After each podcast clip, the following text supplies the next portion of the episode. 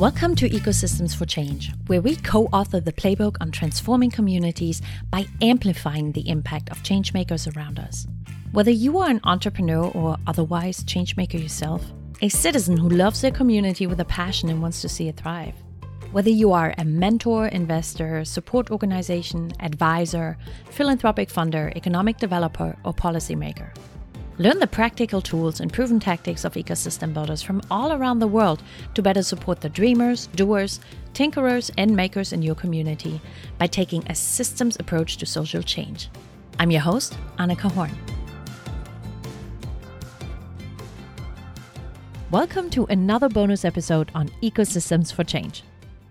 As I was wrapping up the first year of the show, I found myself wondering what had come of all those great plans and even greater unknowns that many of my guests had shared with me when they were on the show. And selfishly, I wanted to catch up with some of my previous guests to hear what they are working on these days. So I invited a handful of them to come back on the show and let us know how their world has evolved since we last heard from them. You will hear stories about leaving corporate, entering corporate, hosting large events, and leading teams. We talked about The Lord of the Rings and weeding out hegemonic systems. We also talked about grief and fear and becoming parents. And throughout all of it, there runs a beautiful thread of building and nurturing entrepreneurial ecosystems and communities throughout the Americas. First, I caught up with Charlton Cunningham from season one. Back then, Charlton was a digital nomad working from anywhere in the world and meeting ecosystem builders along the way. Charlton shares with us in what ways his fresh start in Tulsa, Oklahoma is similar to and yet very different from his early days as an ecosystem builder in Atlanta, Georgia. Charlton, yay! Welcome back to the show. It's awesome to see you. Um, thank you for making the time. It is uh, getting dark where I am, and you're just an hour behind me. So, thanks for making the time to talk to us last time I had you on the show in season one, you were a digital nomad, traveling the world, working from anywhere. And now you are still somewhat a nomad, but you are definitely a little bit more settled. Tell me about what has happened between last year and this year and how your life has changed. Yeah, well, thank you so much for inviting me back onto the podcast. Uh, so, what has happened from last year to this year? Um, so I accepted a role and I am based in Tulsa, Oklahoma now. So shout out to Cecilia Wessinger, who's the the badass ecosystem builder of Tulsa, um, who has like been my shepherd as I come into this new community. Um, and coming from a nomad lifestyle, I'm getting like acclimated and getting back into learning how to be in one place um, and to you know go back to my bread and butter of like connecting with people and outreach and you know doing all these things that I did in 2011 back when I was a young ecosystem builder in Atlanta and didn't know anybody. So it's it's been kind of a fun rehash of like I get to do like the beginning things all over again and like figure out what you know what have I learned from all the folks um, that have come along the way. And so um, it's been pretty cool so far. How is doing this work now different from doing this work in Atlanta 10, 11 years ago?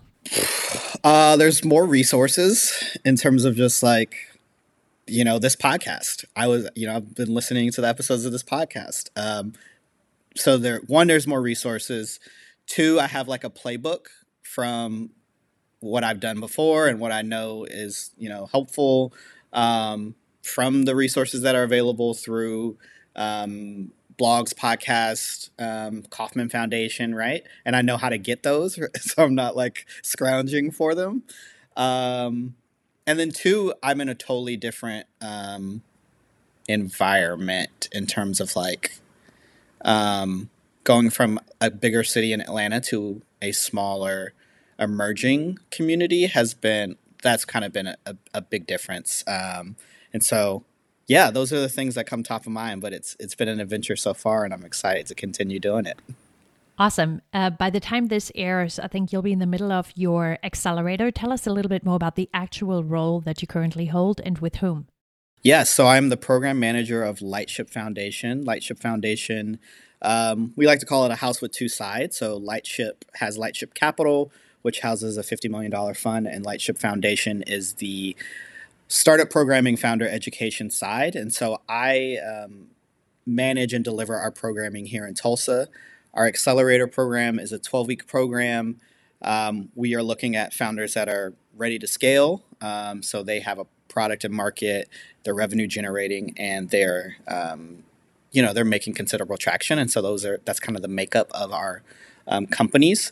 Um, in our 12 week program, um, we'll do mentorship, kind of mentorship based workshops on the front half, and on the back half, um, our secret sauce is what we call our work sprints. Um, so every company might need something different.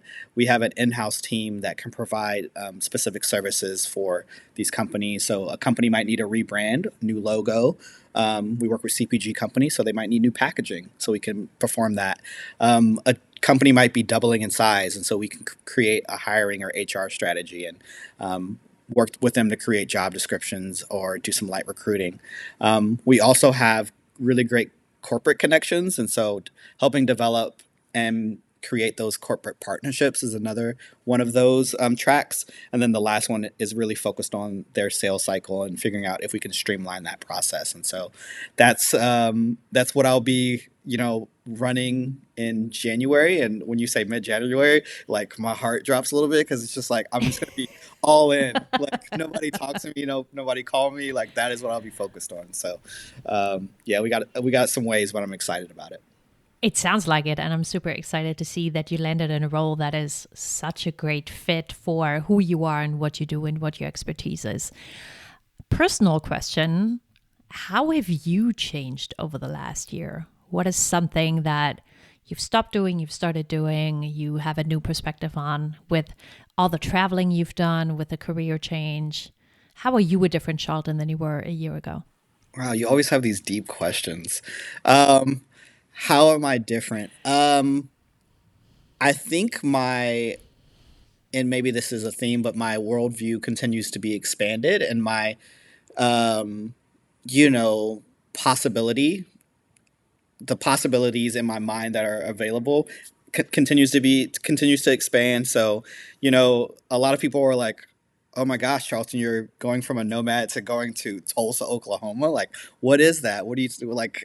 what are you doing to yourself?" But like, uh, I don't know. One, I really, you know, appreciate community, right, and connecting with people, and so that's something I miss that I'm enjoying stepping back into um, this familiarity, seeing people and, and developing these relationships. But I also know and can keep up with people that I've met across the country, across the world. And so, like, what does it look like to cont- to have a check in call and to keep it quarterly with people I know in Mexico City or people I know in Calgary, Canada?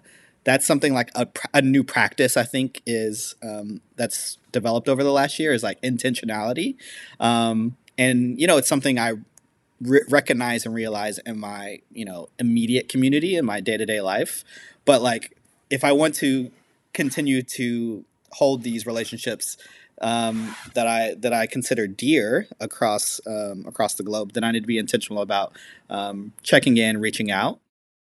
Perfect. Um, what are you excited about in 2023? What am I excited about in 2023? Um, Other than season five, season six, season seven of your favorite podcast show.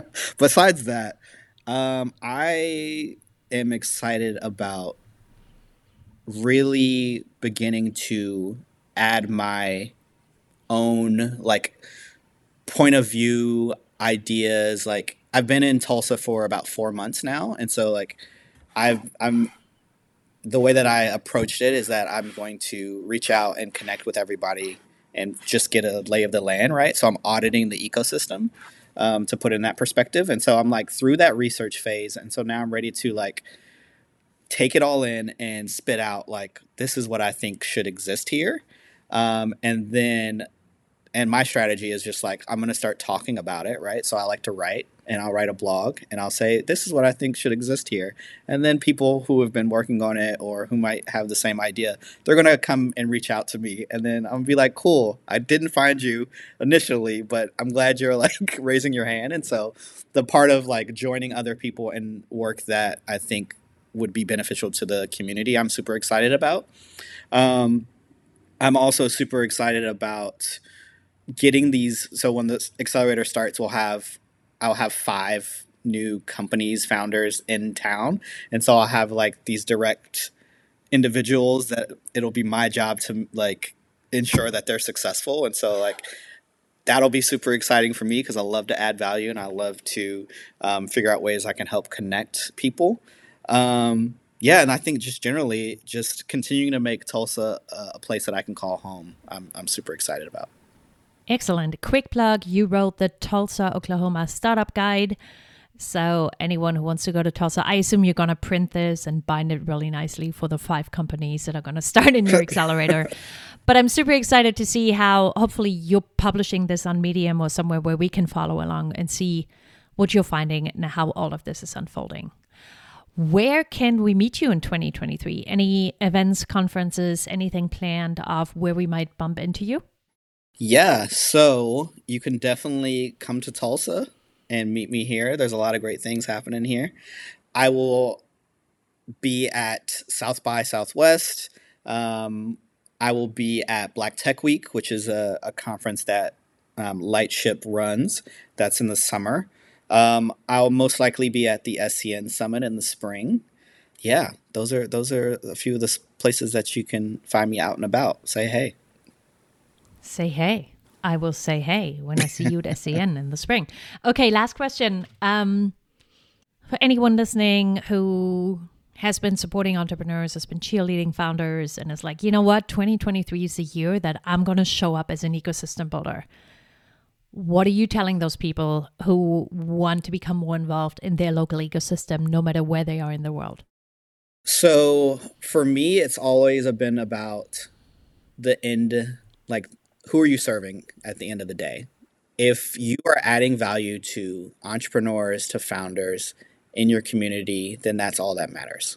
And if we focus on that, then everything else will figure out itself. Um, but continue to focus on supporting entrepreneurs um, and however that looks for you in your ecosystem. Um, and I think good things will happen. Awesome. This would have been so great if it had actually been the last question. Another one just came to my mind. okay. Really, my last question. Um, what's the last good book you've read?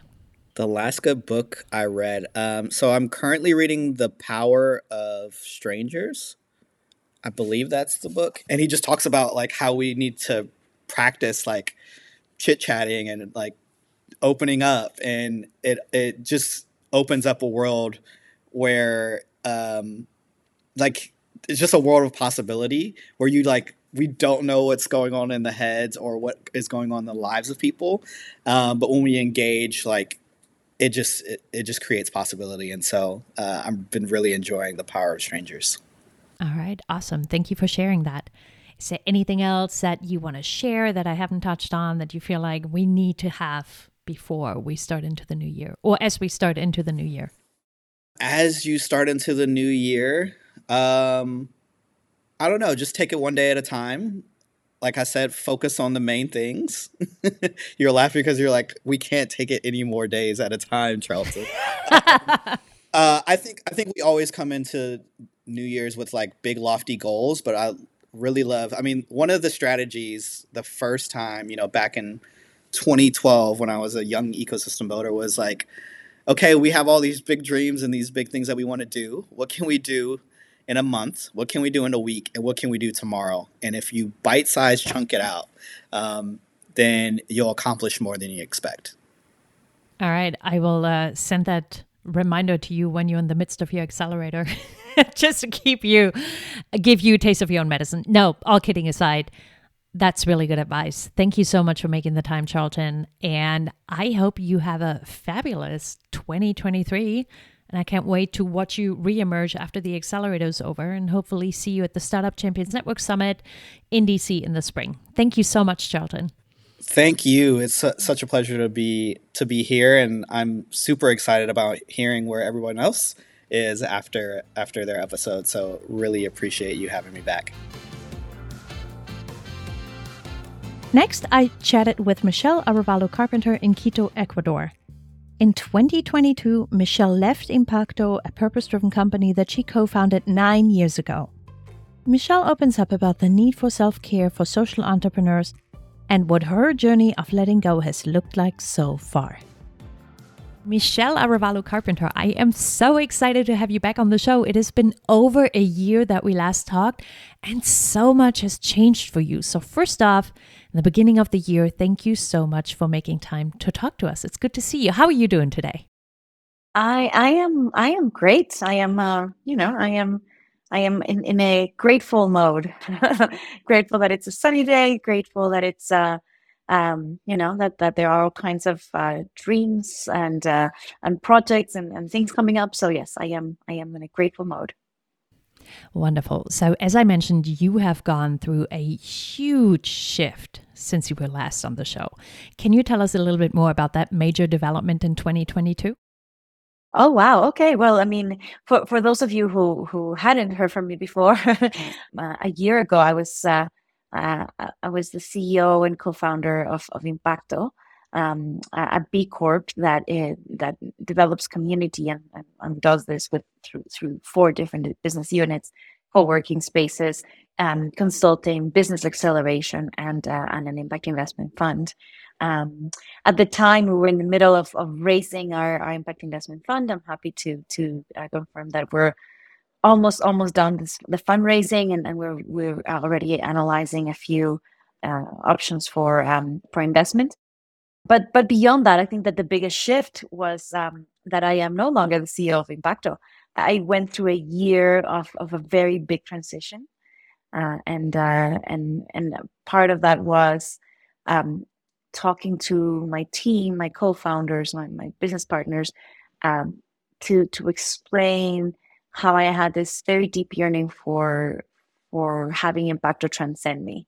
Um, so so that's that's how it all started. And by um, was it May? Yeah, by May I was uh, I was already uh, closing my, my chapter as CEO of impact I'm still very much involved, and of course part of the board and and, and supporting uh, the work. But uh, but that's very loving um, little bit difficult uh, transition uh, took place. I imagine. Can you remind me how long you were at Impaqto? Uh, yeah, almost nine years. And you're the one who started it, or you, who co-founded it together with Daniela. That's correct. Yes, we we started it. It was a dream that, like you know, we started from scratch. Um, and I think that, like, I guess an important thing to to mention about this is that community was a really important part of how we planned this transition and uh, and to explain it and to be open about it. You know like people are like uh, basically I, are looking to build up a narrative of why something ends. And i don't know if it's everywhere else but in latin america we tend to be dramatic you know like so most of the time endings tend to be dramatic and negative right? Um and uh and, and i think that's the building up a, a collective narrative of how how one might close a cycle in a way that is planned, in the way that gives the founder agency, in a way that offers, you know, generosity and and, and love uh, as part of this of closing a loop was uh, was a big part of, of of of how we did this. But then it also became a big part of why why it was important for us to model a full cycle for our own community of of, of founders. Um, and then I think more more specifically, like you know, asking that question, why, what happened? You know, there's like a, a number of different answers, but it all started in probably deeper in my heart um, as part, uh, you know, as a result of me being part of the very cool community that most startup founders should look at, and especially change makers. Uh, it's called the Wellbeing Project. I think I might have mentioned it to you before. Mm-hmm. Um, and the Wellbeing Project uh, basically um, you know, pulls together a, a, global community and network of people that want to make do a double click on what is it like to be a change maker and why is it that so many change makers, so many people that want social and environmental change, um, have such terrible outcomes in terms of their own mental health, in their own private lives. Um, so, so when once I learned that uh, social entrepreneurs tend to have I don't know, the highest rates of like, you know, of uh, of divorce, anxiety, depression, high blood pressure, mm-hmm. you know, poor health. Um, you know, I realized like, okay, there's something here to to dig deeper into because I wonder if this is going to catch up to me.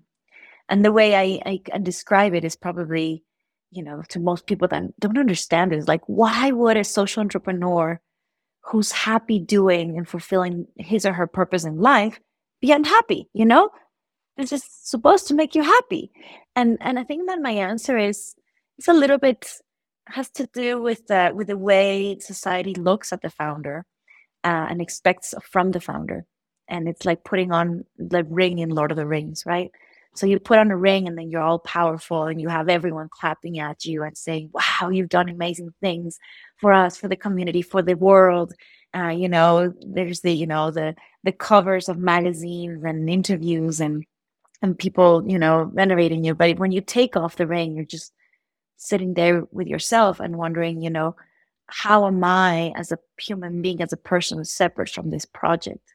And when your identity gets diluted into a bigger project, into a bigger community, that is when the inner work needs to start, right? Who am I separate from my project?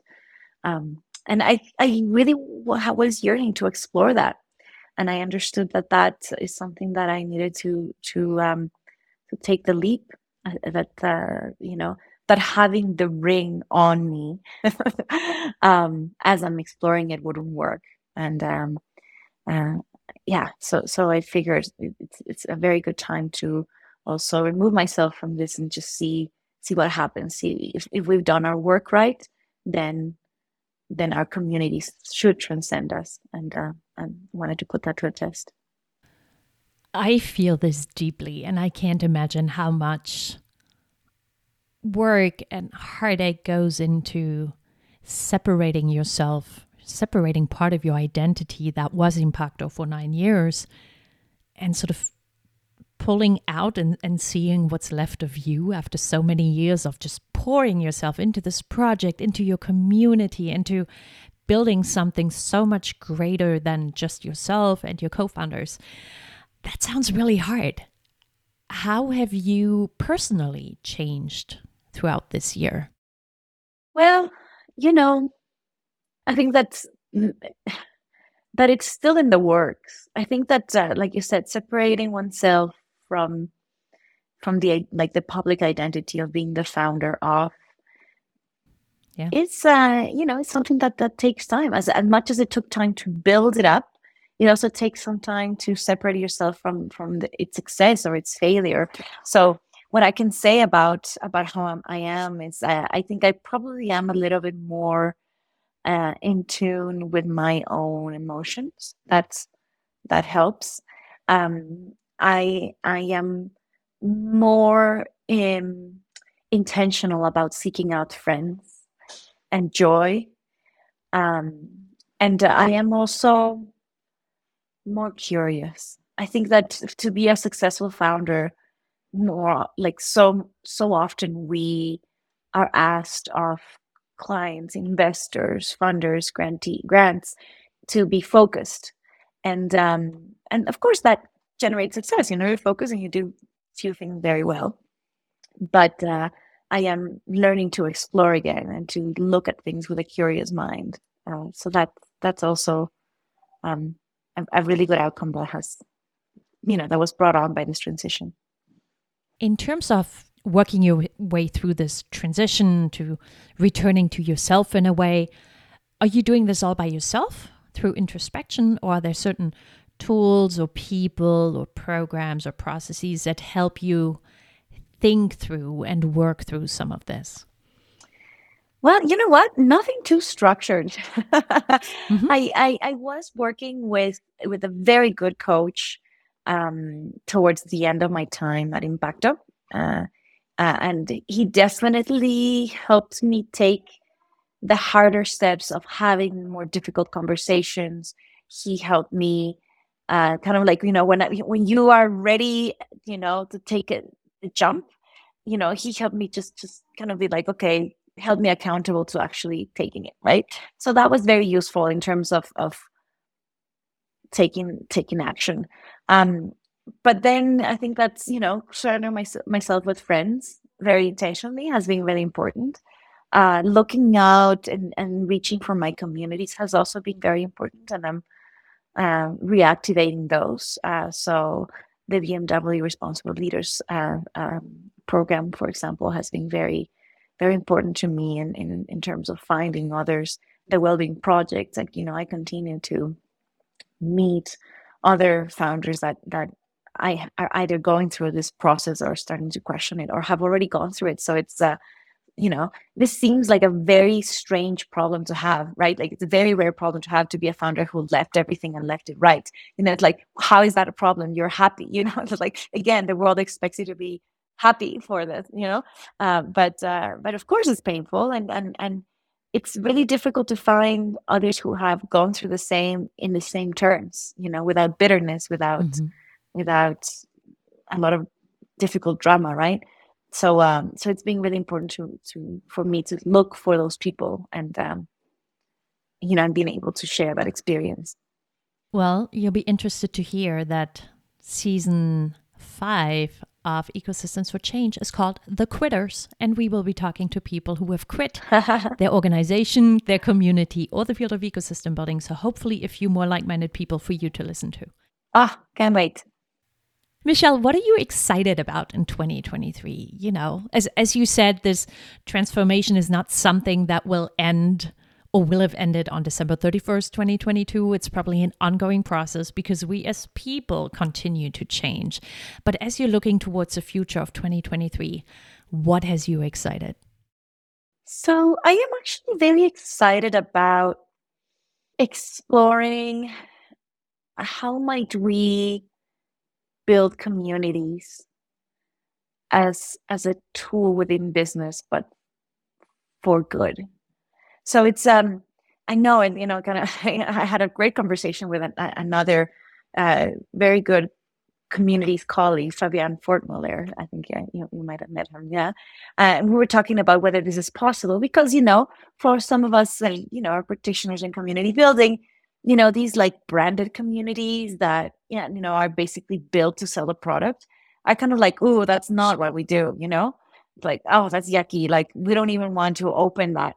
Um but uh, but michelle being michelle i want to actually poke at that. I want to see whether um whether more you know more community centric professionals might inject some magic to these branded communities and maybe there could be a center in the continuum you know um, mm-hmm. you know mm-hmm. whenever I, I see places where there's purism of like oh this is purely for sales or this is purely for the sake of you know the good of the world you know i i'm always like um interested in exploring how how could this be used for good in in the center because there's clearly a market there's clearly a need for for companies and brands to build communities around you know around their brand. But you, we know that it's impossible to build community just about around being pretty or like or just around you know you know things that are not profound. So what if we injected purpose to those communities and and and uh, and found a middle ground that you know that probably more more traditional community practitioners can live with.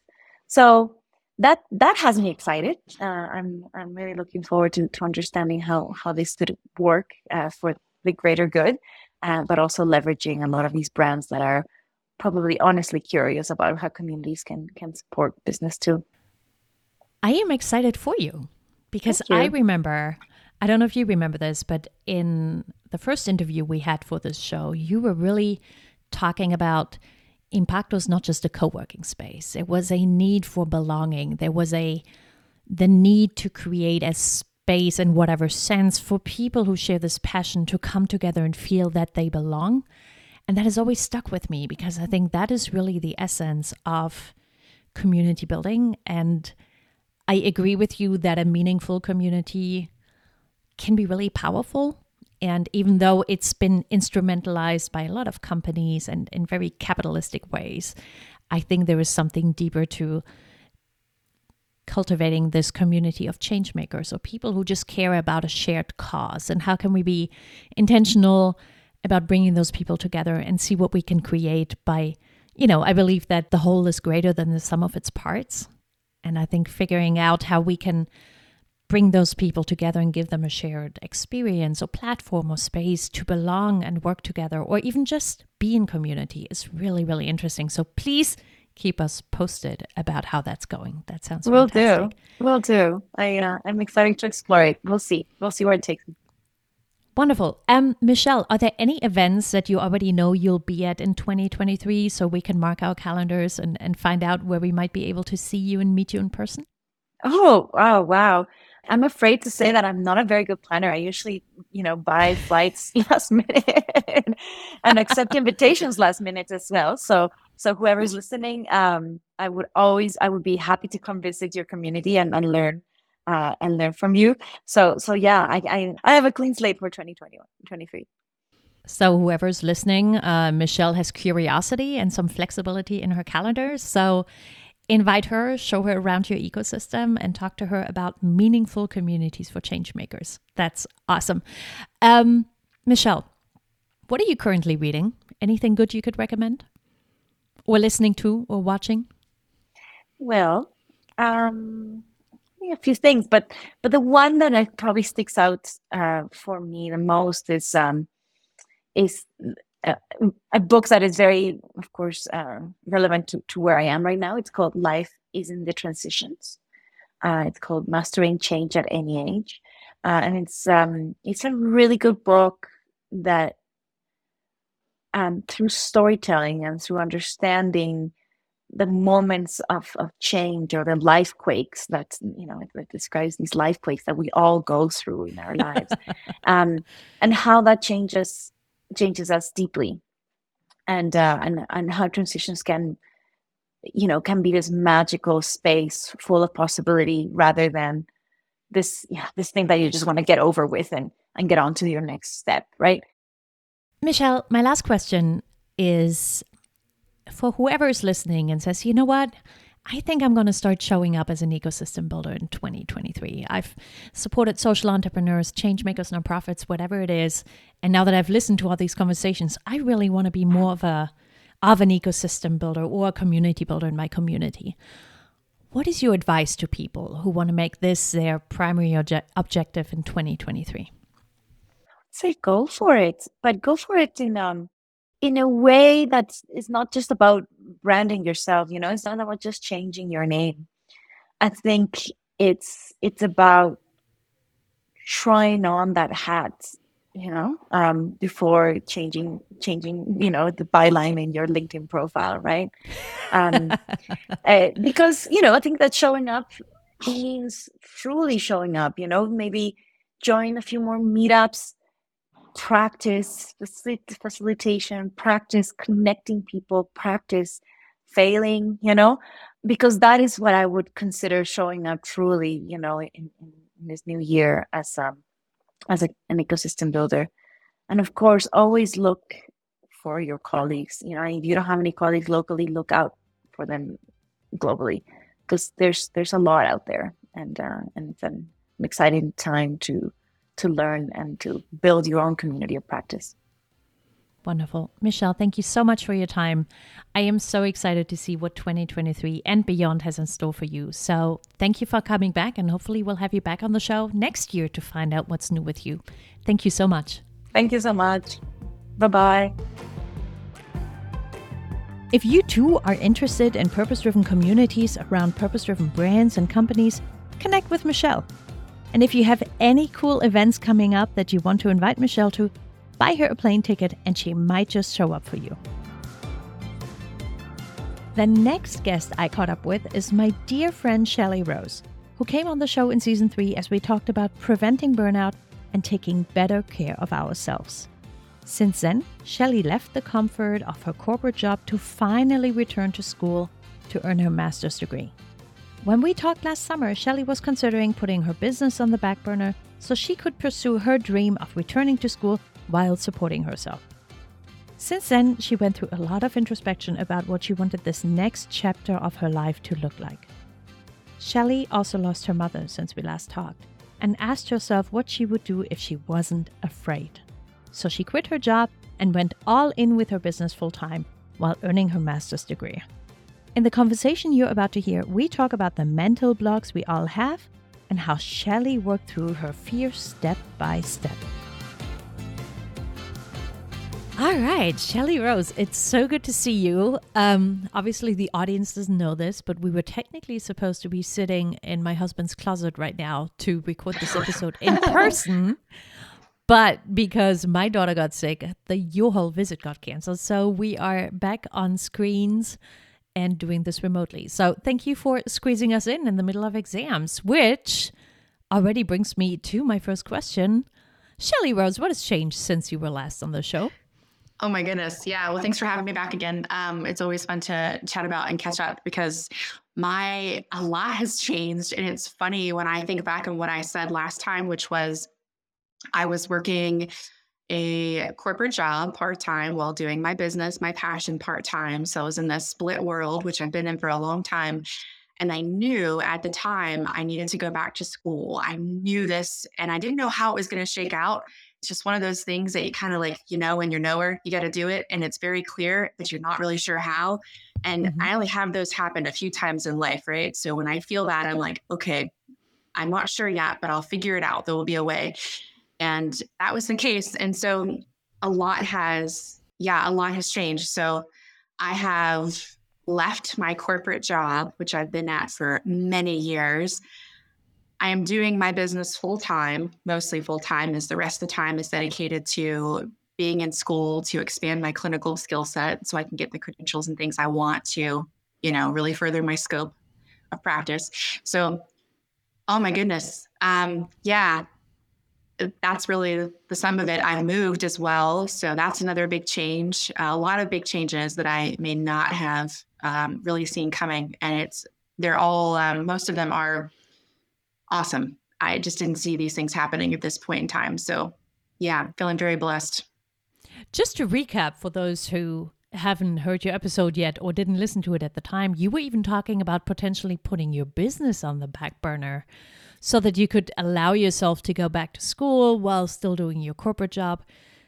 And instead, you said, no, I'm going to leave the corporate job. I'm going to put my business on the somewhat front burner right next to going back to school and getting your master's program. So kudos to you for that must have been hard.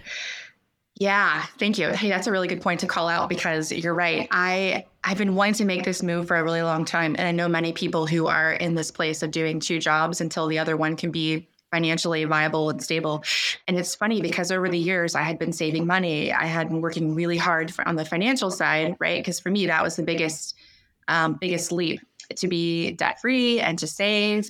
And I wasn't sure how I was going to pay for school. So my thought was, well, I'll just put my business on hold. And that made my heart hurt. Like it really did. But I knew I needed to be in school. So I, I thought, well, I'll, I'll lay this down for the greater good of my um, the bigger picture. Like I needed to look bigger and zoom out a bit. So I was willing to do that. And I knew school was the right thing if I was willing to do that.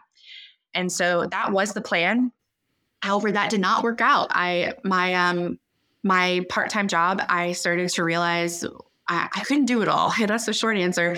I I was treading water for a really long time, and I don't think I realized how hard I was treading water for how long. And that slowly over time, I wasn't really doing a good job at any of these things.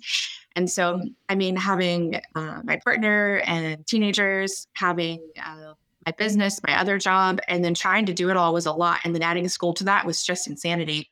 So I knew I couldn't do them all. I just wasn't sure how it was all going to shake out.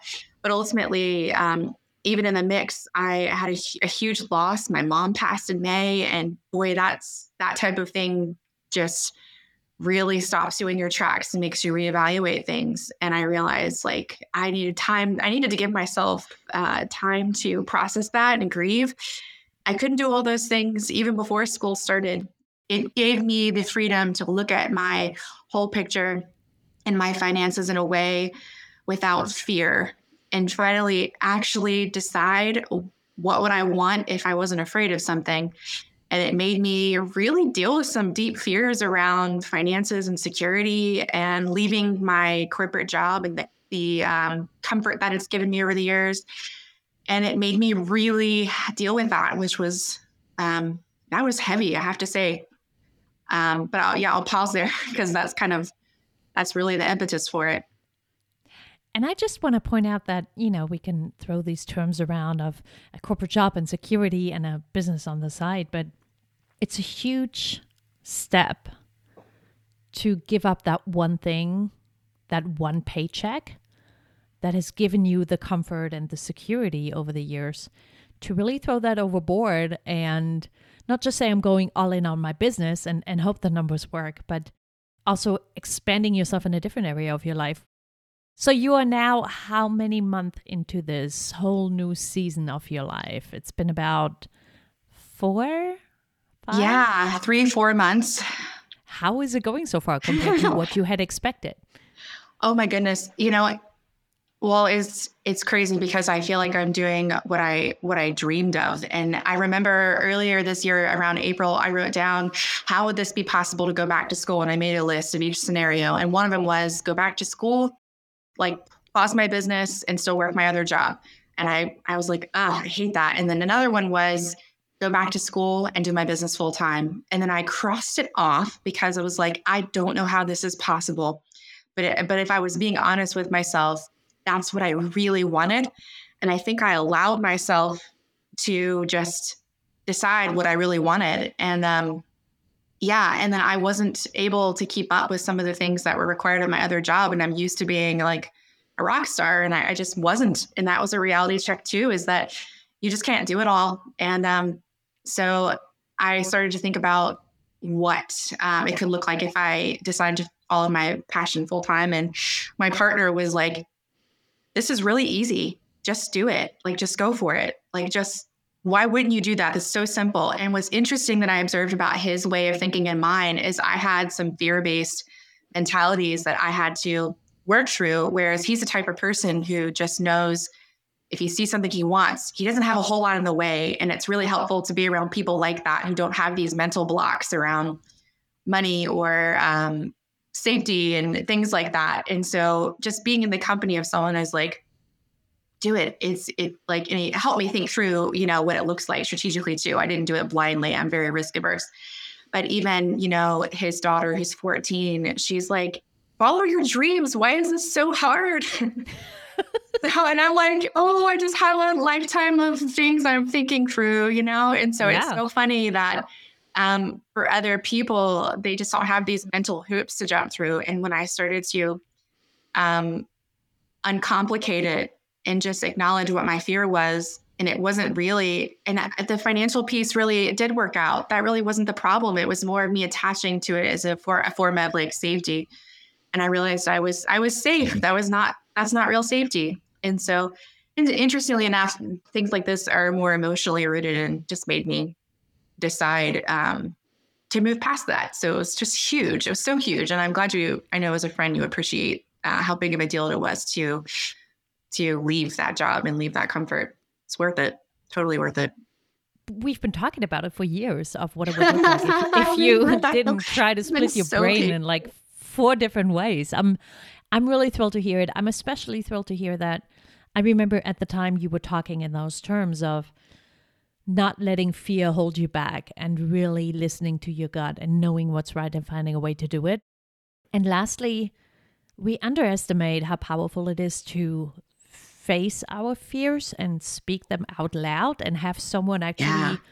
check them and say, why are you so afraid of this thing is i don't know and my head is huge and in my head this fear is the most legitimate reason not to do something and it is the worst thing that could ever happen to me and i feel as though many times when we put that fear out for other people to to see and dissect we realize it's absolutely manageable but you can't always i think you can hardly ever do it on your own. So i'm really glad to see you have a support network that calls you out on this and helps you work through these and and remove some of those barriers because not all barriers can be removed but this is one that you were really able to work through.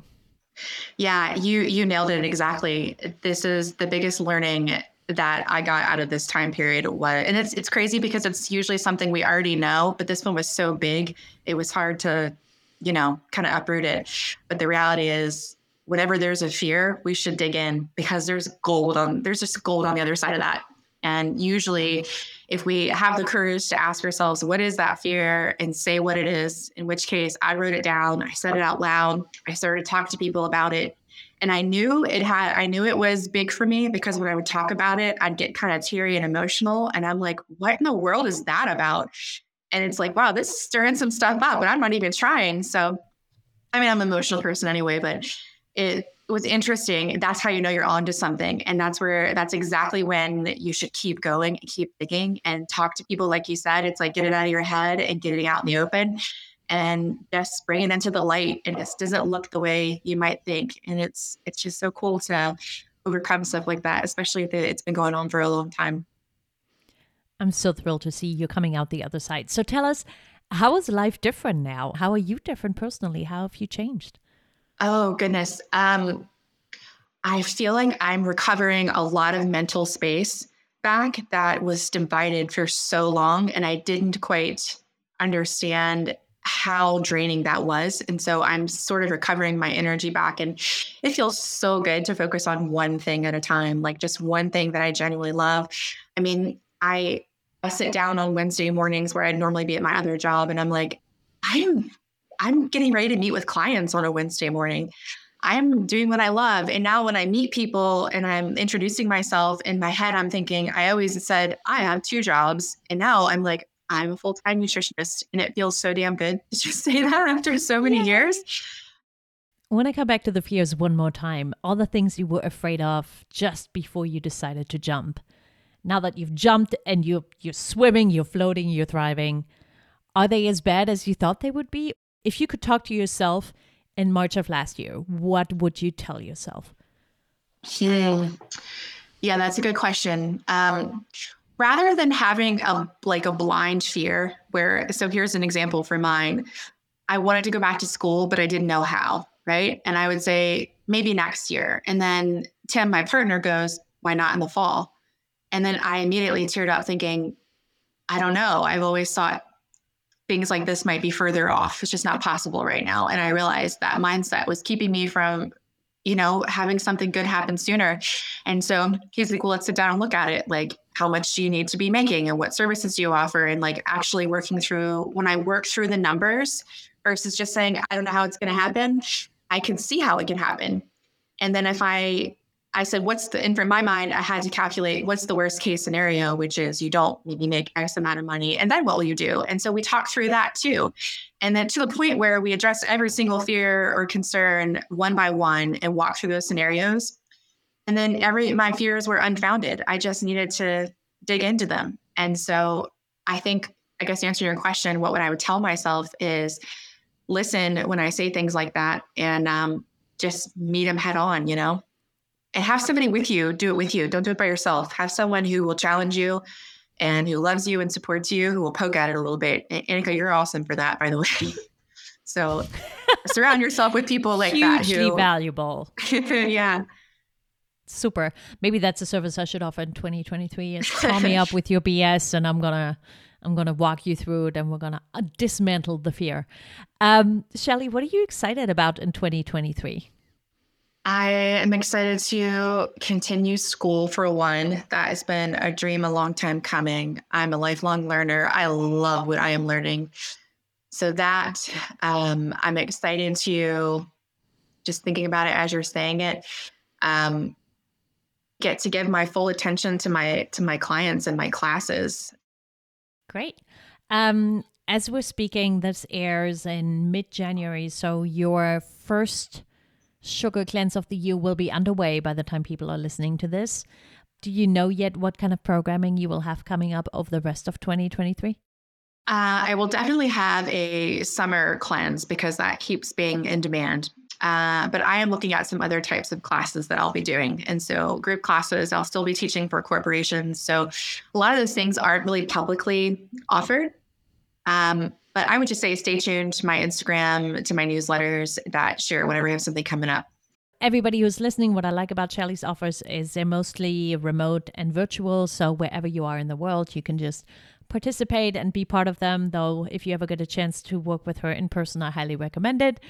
Um, Shelly, thank you so much for making the time. Uh, wishing you the best of luck with school and your business, and can't wait to see what 2023 has in store for you. Thank you. Yeah, thanks for checking back in. It's excited to catch up. Next, I caught up with Denisse Rodriguez in Puerto Rico. Without a doubt, 2022 was a big year for Denisse and her team at Colmena66. In our conversation, we talked about what Colmena did to address issues around diversity, equity, and inclusion, a topic that already surfaced in her original interview in season one. And we chatted about who helped them work through some of these tough questions. Denisse also shares their approach to impact reporting, a genius combination of data and metrics with personal stories and in person networking events. Lastly, Denisse takes us behind the scenes of their fourth annual Boricua Entrepreneur Fest, the first one in person since the pandemic. Find out how she and her team managed an event with 1,300 attendees, 59 sessions, 120 speakers, a pop up marketplace with local businesses, and a resource expo featuring 70 business support organizations from around the island. Hi, Denisse. It has been Hi, Anika. over a year that we've talked. At the time of the recording, you just finished up the Boricua Entrepreneur Fest. Please pronounce this for us. What is it called? Boricua Entrepreneur Fest. Yeah. So close. All right, folks. Or we can call it the Bee Fest. the Bee Fest, that's right.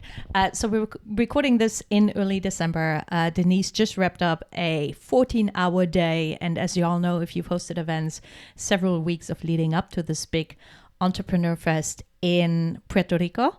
And I wanted to catch up with Denisse because she was part of season one. And I want to hear what the last year has brought. Oh, it's great to see you again. I can't believe it's been a year. And thank you for this opportunity to catch up. Um, I would say I'm going to start kind of calendar wise. So, um, first quarter of this year, we were um, privileged to invite Dell Gines of the Federal Reserve Bank of Kansas City um, to join us in Puerto Rico for a two day marathon.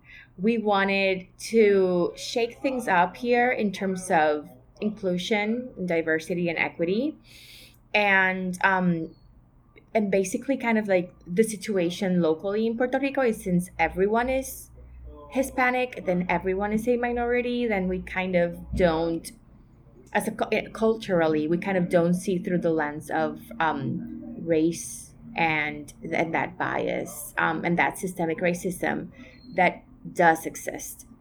So um, we wanted to kind of spearhead or kickstart that conversation locally as an as an entrepreneurship ecosystem, mm-hmm. and and with us we kind of put together a session around race and entrepreneurship. So that was very exciting to kind of um, get our feet wet on, and then and also kind of like how do we kickstart a conversation that where there is so much culture and systemic racism and baggage, and where people perhaps are not even aware that we should be having this conversation in the first place.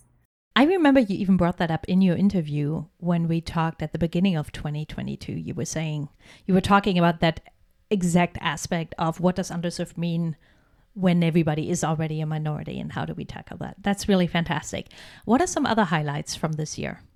We push the envelope in terms of our of how we um, collect data and track the um, progress of our individual and collective efforts as an ecosystem in Puerto Rico. And we published the first um, report on the state of the entrepreneurship community in Puerto Rico. This was in August. And um, we wanted to push the envelope and we really did a deeper dive in terms of um, how do we do we did a gap analysis and then a set of recommendations for a series of decision makers public sector academia private sector civil civic society and others um, and so once we saw this project this report kind of published we were like this is too good to just send out in a newsletter and let it die. so let's do an event around this. So we hosted the resource network um, and we wanted to put front and center the stories of entrepreneurs. So this event was around three, four entrepreneur stories. Um, and we they are diverse between among themselves um, in terms of industry, gender, and race. And we put them on stage, and we wanted to kind of um, we did a, a, some guiding questions that basically just put these numbers and data into context and real stories and um, and the result was amazing the feedback was overwhelmingly special in terms of how people could really see um, their efforts in the flesh, right? Because many of these organizations had supported many of these entrepreneurs at some point in their journey. And we did that by design. We wanted to make sure that those up there had gone through more than two or three programs so that everyone is excited and proud of that moment. Just listening to you talk, I'm have so many ideas on how I can apply so much of what you do in our ecosystem here. I think that is wonderful because I think everybody loves a good report, right? We put weeks and months of work into editing and collecting data and the right photographs and doing the layout. And then you have the report, and then you're right. It's like, now what? Are we just going to send it out into the void and see what happens? So I love that you capped it with this event and made it all around storytelling. That's really wonderful.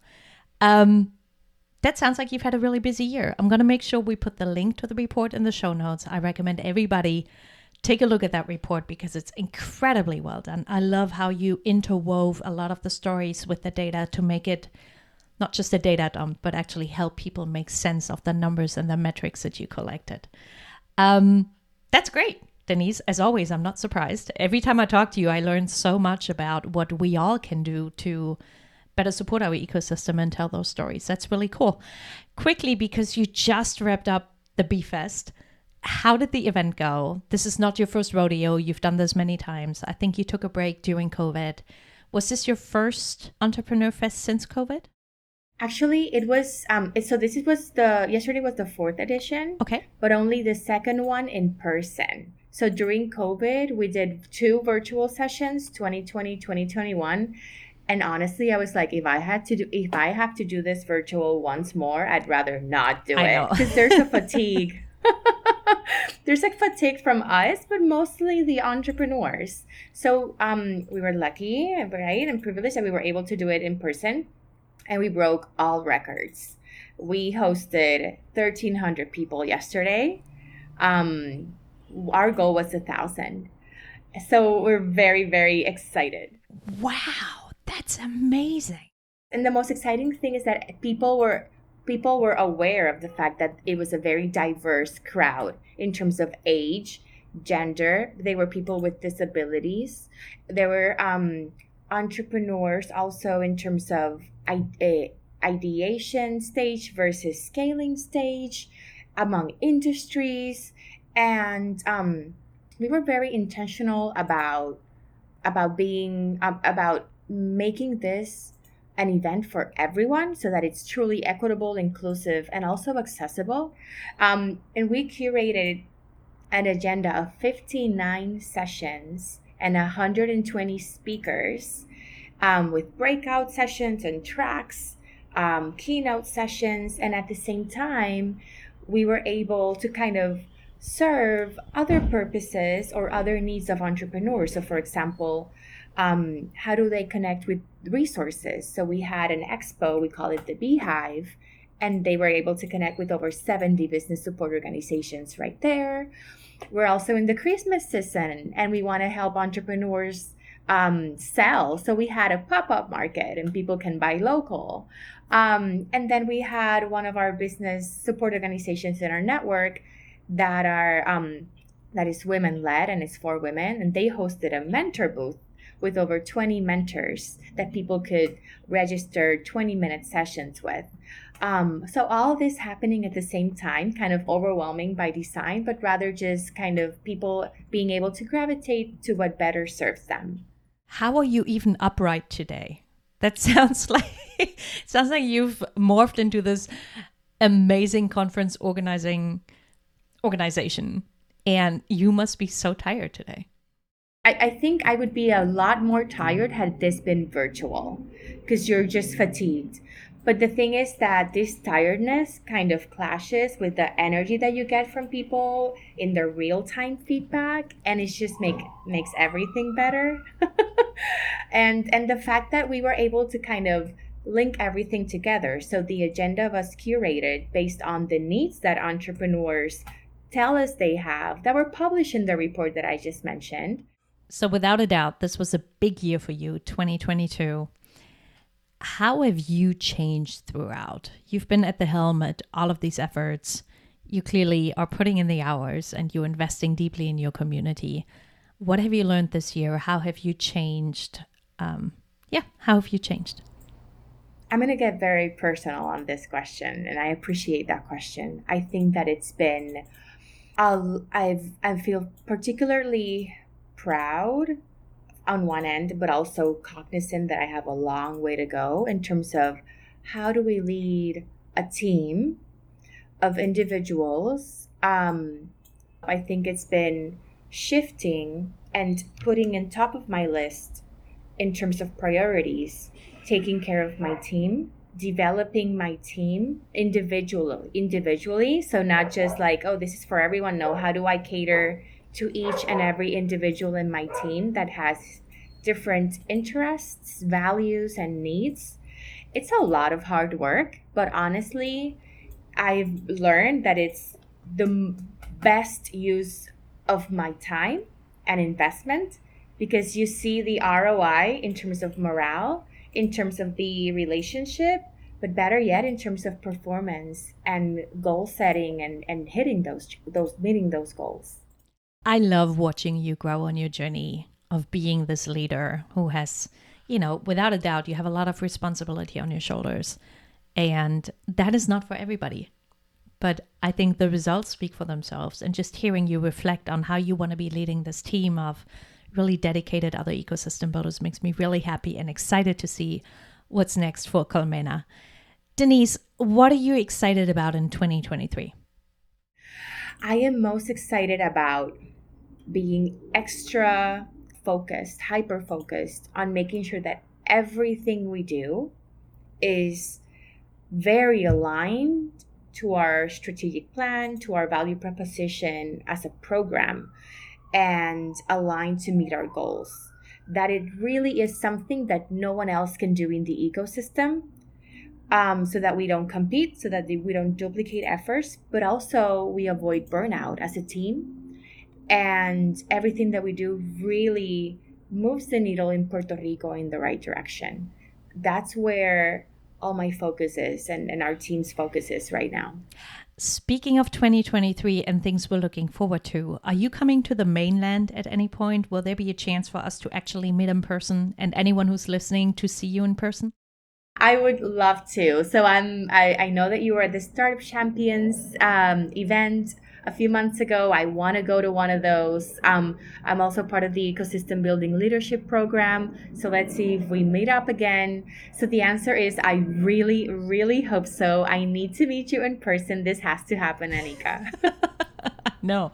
And I know this is not easy because you have a role, you are the keystone in this island wide ecosystem. Uh, and everybody who hasn't yet listened to this episode with Denisse Rodriguez in season one, I really recommend you do because your approach to regional and island wide ecosystem building is amazing. But on top of that, you are a mom, you are a wife, you are a daughter. And for you to hop on a plane, leave the island, and come to the mainland is a really, I think, is a big deal. So I just want to say if you do, thank you. I appreciate everything you're already doing for your community and for the field of ecosystem building because I know it's not easy when you wear so many different hats and you're trying to cater to so many different needs.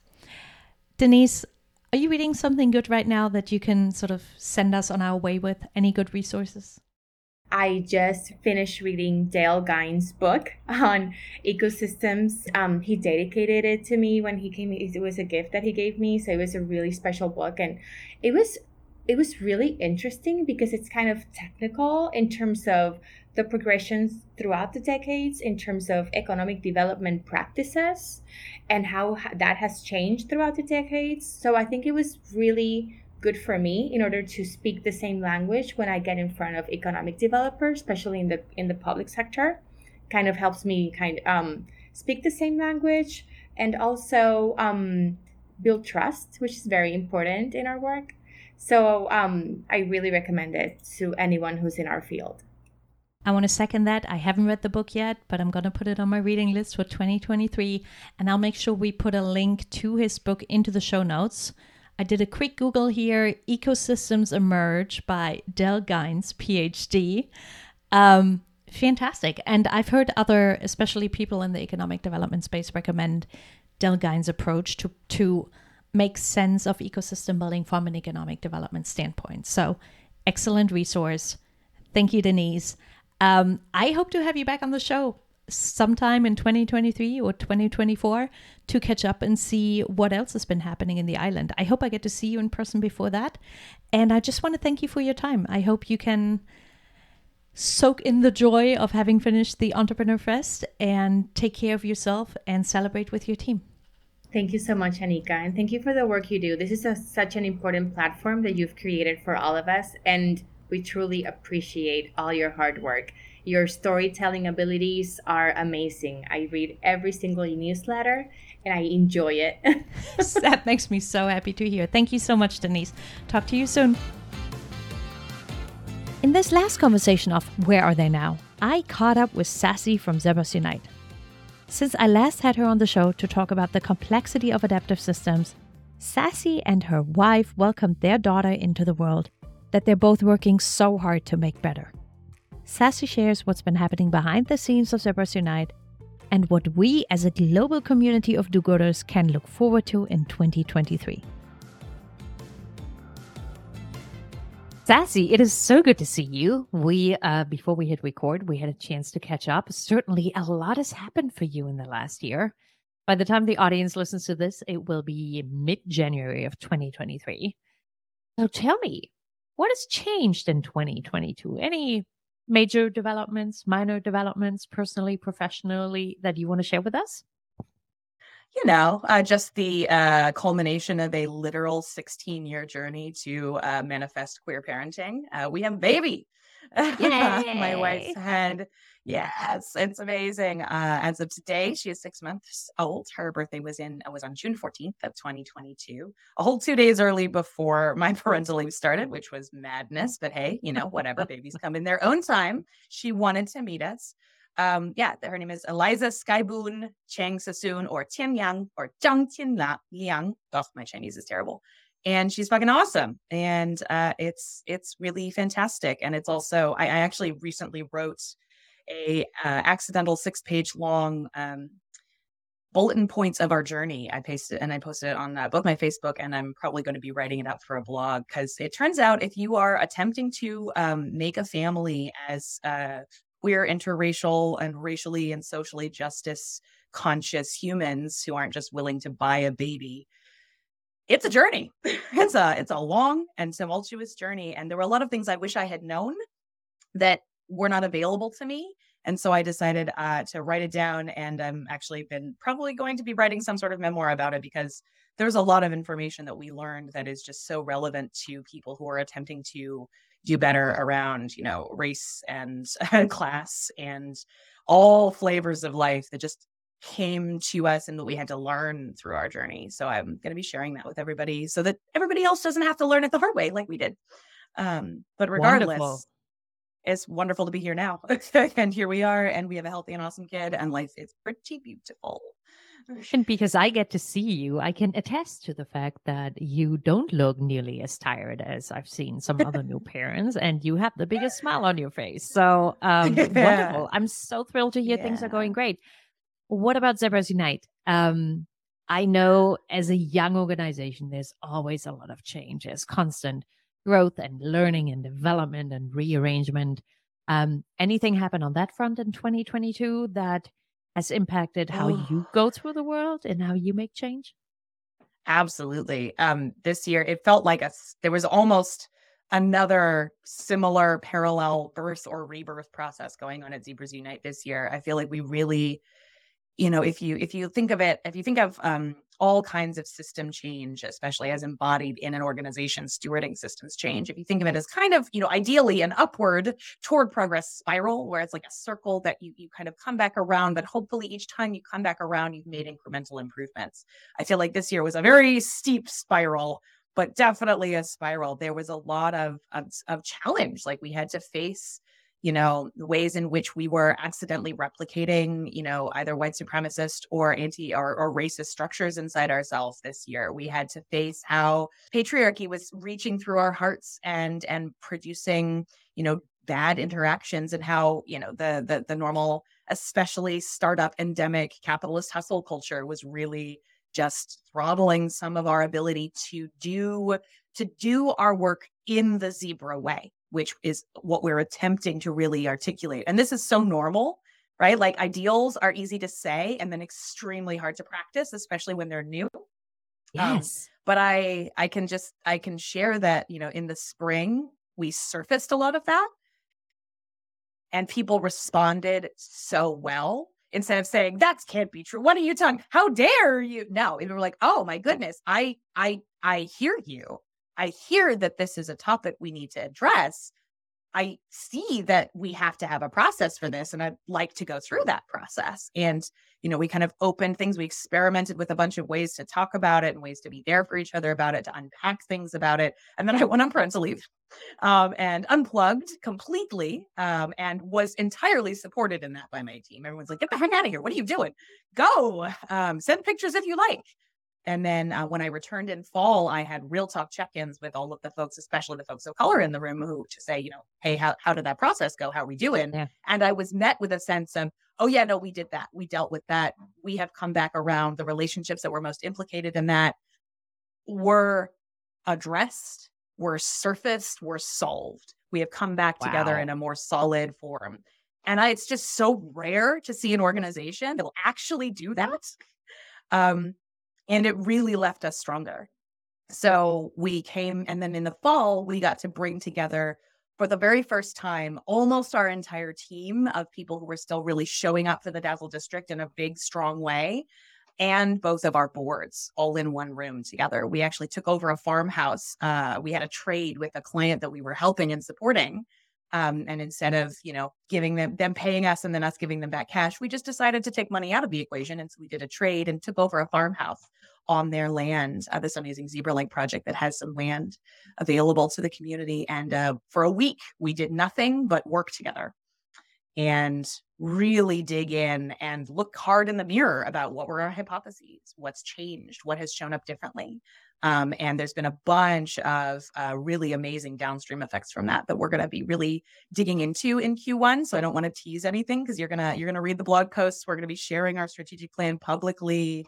We're going to be doing a lot of learning in public next year. Um, we really came around to just all the ways that like we want to share what we did internally for the world so that there's at least a roadmap of how does one zebra? Well, at least here's one data point, um, and a really rich one at that.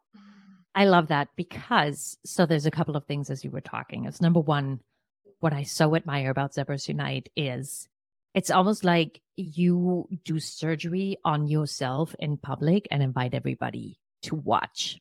Where nobody likes surgery, but when you as a team then something is off, you pull the brake.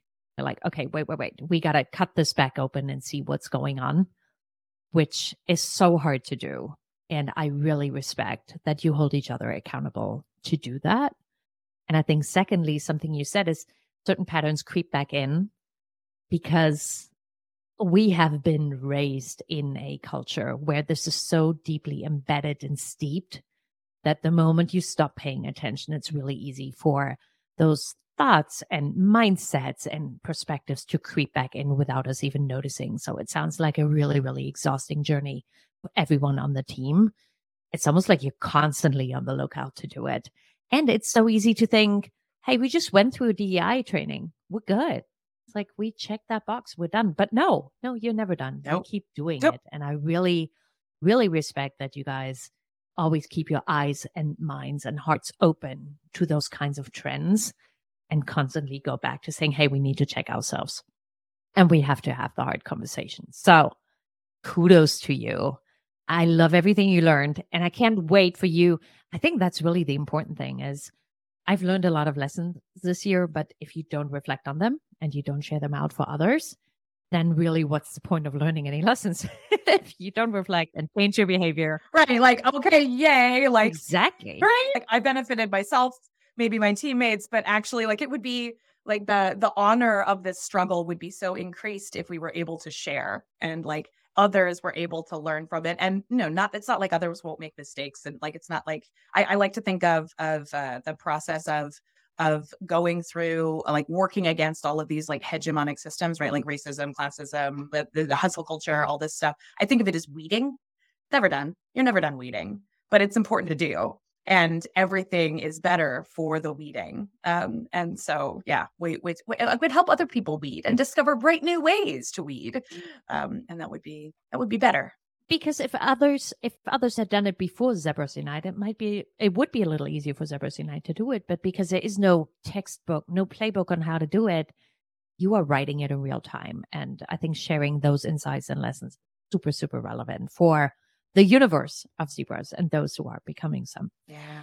Um, so an eventful year, yeah. 2022. Sassy, what are you looking forward to in 2023? What is something you're really excited about? Oh, so um, for myself, I'm just really excited to watch and participate in this baby growing and becoming a human. Uh, it's pretty rad. Um, I have, uh, I, as I think folks may remember from my previous uh, pain about uh, all of the ways in which I was privileged to grow up in cooperatives.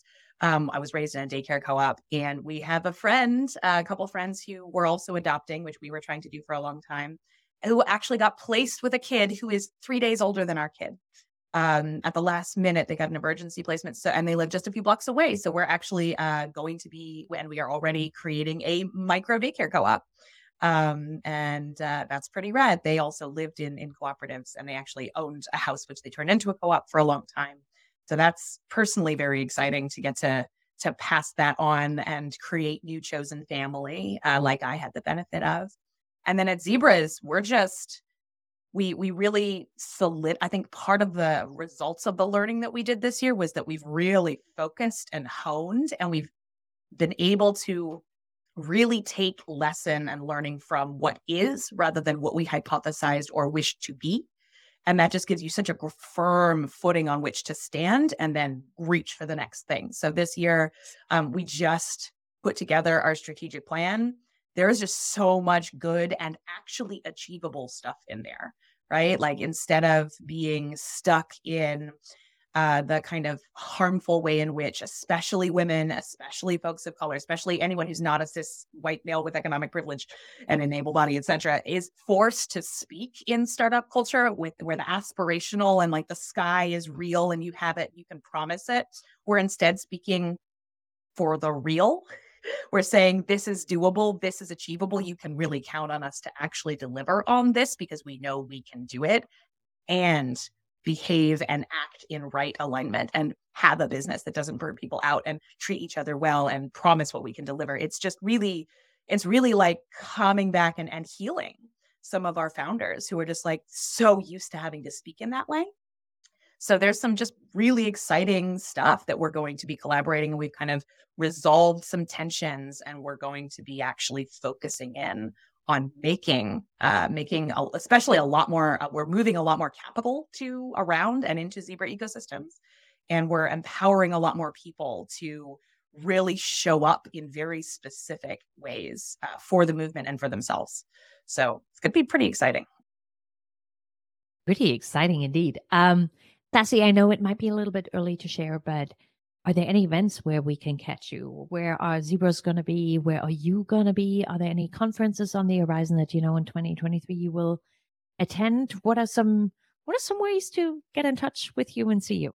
Yeah. Um so in in uh in 2023 I'm hopefully going to be um actually launching some of my own kind of uh, uh, workshops that I'm going to do for folks who really want to just learn more. Um, and I'm probably going to try and do four of those a year just in my own at hat as sassy facilitation because there's a few things that folks are really wanting. Um, I'm always at the, the different kinds of co-op conferences. Uh, I was a founding member of the California Center for Cooperative Development's multi-sector co-op conference. I'll definitely be there again. Probably that will be in April.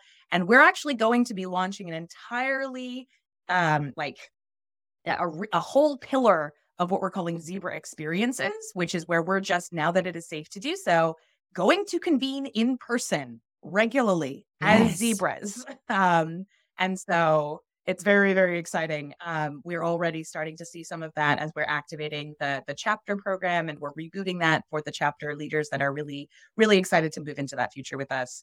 And um, uh, yeah there's some also some internal pivots and we're going to be allocating some real powerhouse energy to that. So stay tuned for the exact schedule but it's going to be amazing. Fantastic. I'm so excited to hear it and i have to plug the zebras unite newsletter. It is so rich there is so much going on in your universe at all times. The online community is thriving and there's a lot going on there. So, whoever wants to plug in, I feel like 2023, if you're not part of Zebras Unite already, you will find a way to become part of the Zebras universe if that's what you want. Mm-hmm. Um, last question, Sassy. Um, have you been reading anything good?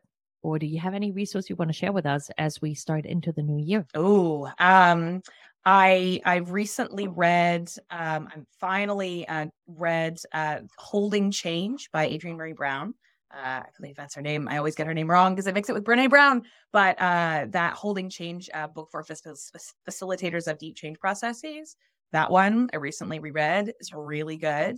Um, and then I've been reading a lot of sci-fi, and I read the I reread recently the Old Man's War series by John Scalzi, and I'm a firm believer in the power of science fiction to help us future build and look at the different ways in which we're showing up in our world right now. And that particular series just has so much to say about the power of micro civic action of like societies are only made by how individual people show up for the duty of being true to each other. And I think that one's just really come around to me uh, recently again of like, yeah, you can't change the world, but you can change your world. And so that's uh, that's just a big one for me these days. Love it. Sassy, um, I can't thank you enough for your time. It's been so good to see you. I'm so glad to hear that parenthood is off to a great start for you guys. And I'm super excited to see what Zebras Unite has in store for us for 2023. Thanks for catching up. Thank you for sharing. And uh, hopefully, we'll have you back on the show at some point to tell us what else exciting is happening in your world. Amen. Yes. Go forth and do change. go forth and do change. I love it. Thank you, Sassy. I don't know about you, but I loved hearing about what Charlton, Shelly, Michelle, Denisse, and Sassy have been working on. I'm even more excited to see how their plans and dreams will shake out over the coming month. Because if we've learned one thing throughout the show, it's that the only constant is change. With that, I'll take a word from Sassy's book Go Forth and Do Change. I will be back with season 5 in early February and I cannot wait to start writing this fifth chapter of our playbook together with you. Thanks for everything that you do, Anika. I pay my respect to the traditional custodians of the land on which I work and live, the Monacan, Shamandasetula, and Manahoac people. I recognize their continuing connection to land, water, and community. I pay respect to elders past, present, and emerging.